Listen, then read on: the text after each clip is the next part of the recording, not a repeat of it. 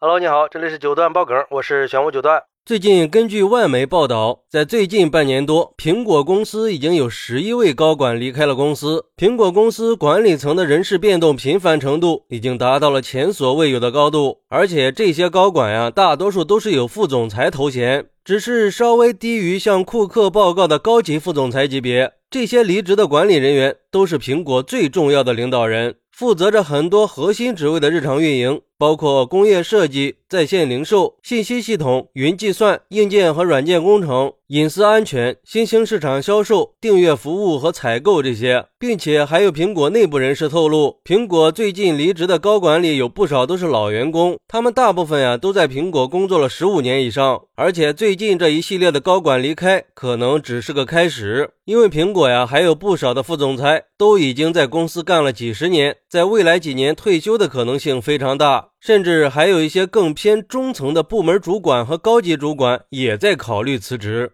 还有就是前几天苹果公司的股东大会刚刚批准了一项新的薪酬方案，库克会在二零二三年降薪百分之四十。这一系列的操作背后啊，到底说明了什么呢？有外媒分析说，除了因为年龄原因退休的。苹果高管离职潮背后隐藏了更深层次的复杂原因，主要有几个方面：一是管理人员承担的责任越来越重了；二是这些年苹果公司变得越来越官僚主义，尤其是在产品开发方面；三是苹果是一家庞大的全球性企业，这就意味着个人是很难对公司整体产生很大影响的。同时，内部的博弈、跨部门的斗争都让公司的治理变得更加困难。四是公司资源被转移到了一些长期的项目上，其中一些项目要很多年才能看到成果。一部分管理人员可能会因为 M 二头显项目、汽车自动驾驶项目的进展不顺利，对苹果缺乏了信心。而最重要的一个原因是，苹果公司的结构本身就是一个压力源，因为苹果是按照功能来组织部门的。这样的话，负责某一个功能的团队就有可能会影响到全公司的所有重要产品。比如说，硬件工程副总裁会协助监督 iPhone、Watch、iPad 和 Mac 这些一系列产品的硬件组件项目，而软件工程副总裁会负责运营为 iOS。